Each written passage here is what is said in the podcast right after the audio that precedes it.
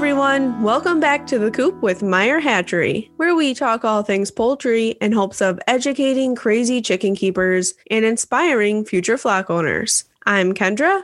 And I'm Jeff. And today we're talking about confinement as part of our best of series. We dedicate one episode per month to this series, covering the very best of each month's topic. For the month of May, we're going to dive into the best breeds for confinement.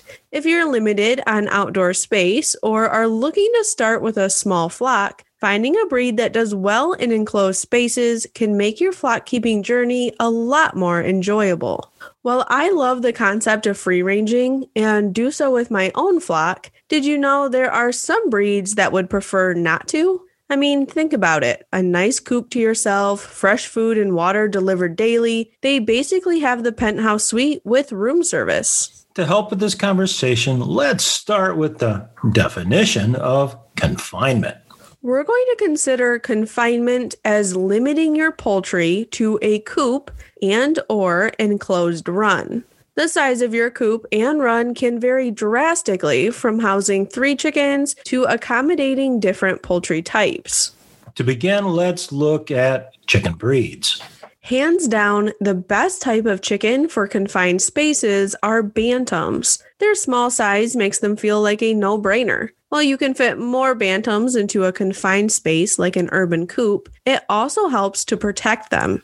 Bantams are often prone to predator attacks due to their small size, especially aerial predators. These include every breed from silkies to d'Uccles. Keeping them in a covered enclosure will help ensure their safety and your enjoyment. For standard breeds, you may be surprised to hear that your top egg producers, the golden buff for the brown eggs and the white leghorn for their white eggs, do well in confinement. These breeds also can free range if given the opportunity. Other standard breeds that like their confined coop amenities include breeds like the mottled Houdan, Polish, Salmon Faverolles, and the White Sultan. When perusing our catalog, look for the confinement icon to indicate suitable breeds. If you stumble across a breed that doesn't have this icon, not to worry. Generally speaking, breeds with a calm, docile temperament can handle confinement well. A good example of this would be our family friendly breeds we've mentioned in previous episodes, like the Black Australorp, Orpingtons, and Wyandottes. Breeds that are active or flighty need space to roam and really would do best in a free range environment. Now, when it comes to ducks, the options for breeds that do well in confined spaces are a little more limited. The two most common breeds we typically recommend are the Pekins and Muscovy ducks. Both breeds are not only known for their meat production, but also for showing. This means that they are more accustomed to tight spaces when being transported to market or the 4 H exhibit. For turkeys, there are even less options available. Yet again, broad breasted breeds do well in confinement due to their accelerated growth and use for meat production. While still needing a space large enough for them to freely move, their low minimums allow any homestead to add them to their flock and be ready to process by Thanksgiving. Heritage turkey breeds do best on pasture. However, if you do have a large fenced off run, try giving the midget white heritage turkeys a try. They are our smallest heritage breed and would be great for a homestead with limited space, but may need their wings clipped to keep them confined to their run.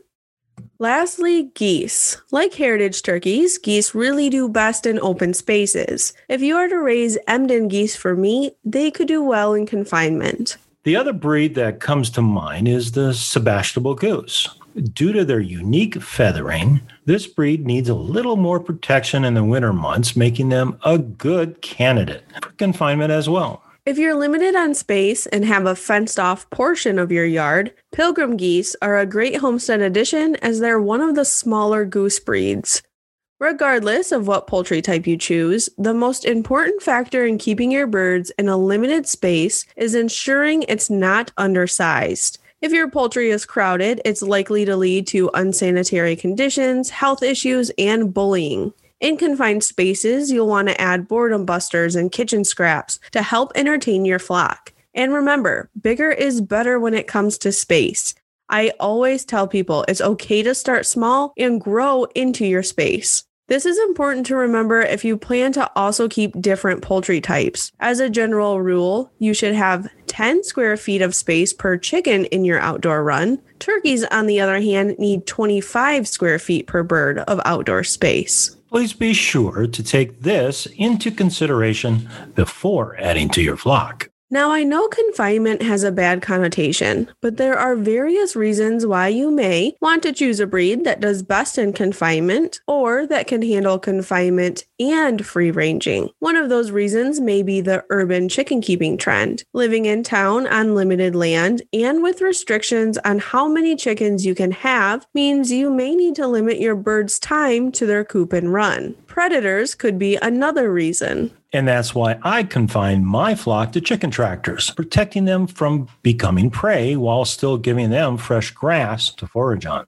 There is also those that are show birds and choose to keep them confined for breeding purposes and for show quality cleanliness. Many customers I've talked to work long hours during the day and would prefer someone to be home in case something were to creep into their yard, like the neighborhood dog that runs loose. Keeping your chickens confined during the day while you're away and allowing them to free range for a few hours each night when you're home gives them the best of both worlds. With that, we hope by showcasing the best breeds for confinement helps illustrate how confinement with the right breeds can be a great option to fit your schedule, space, and your bird safety. Thank you for listening to The Coop be sure to subscribe and if you'd be so kind, drop us a review. See you all next week.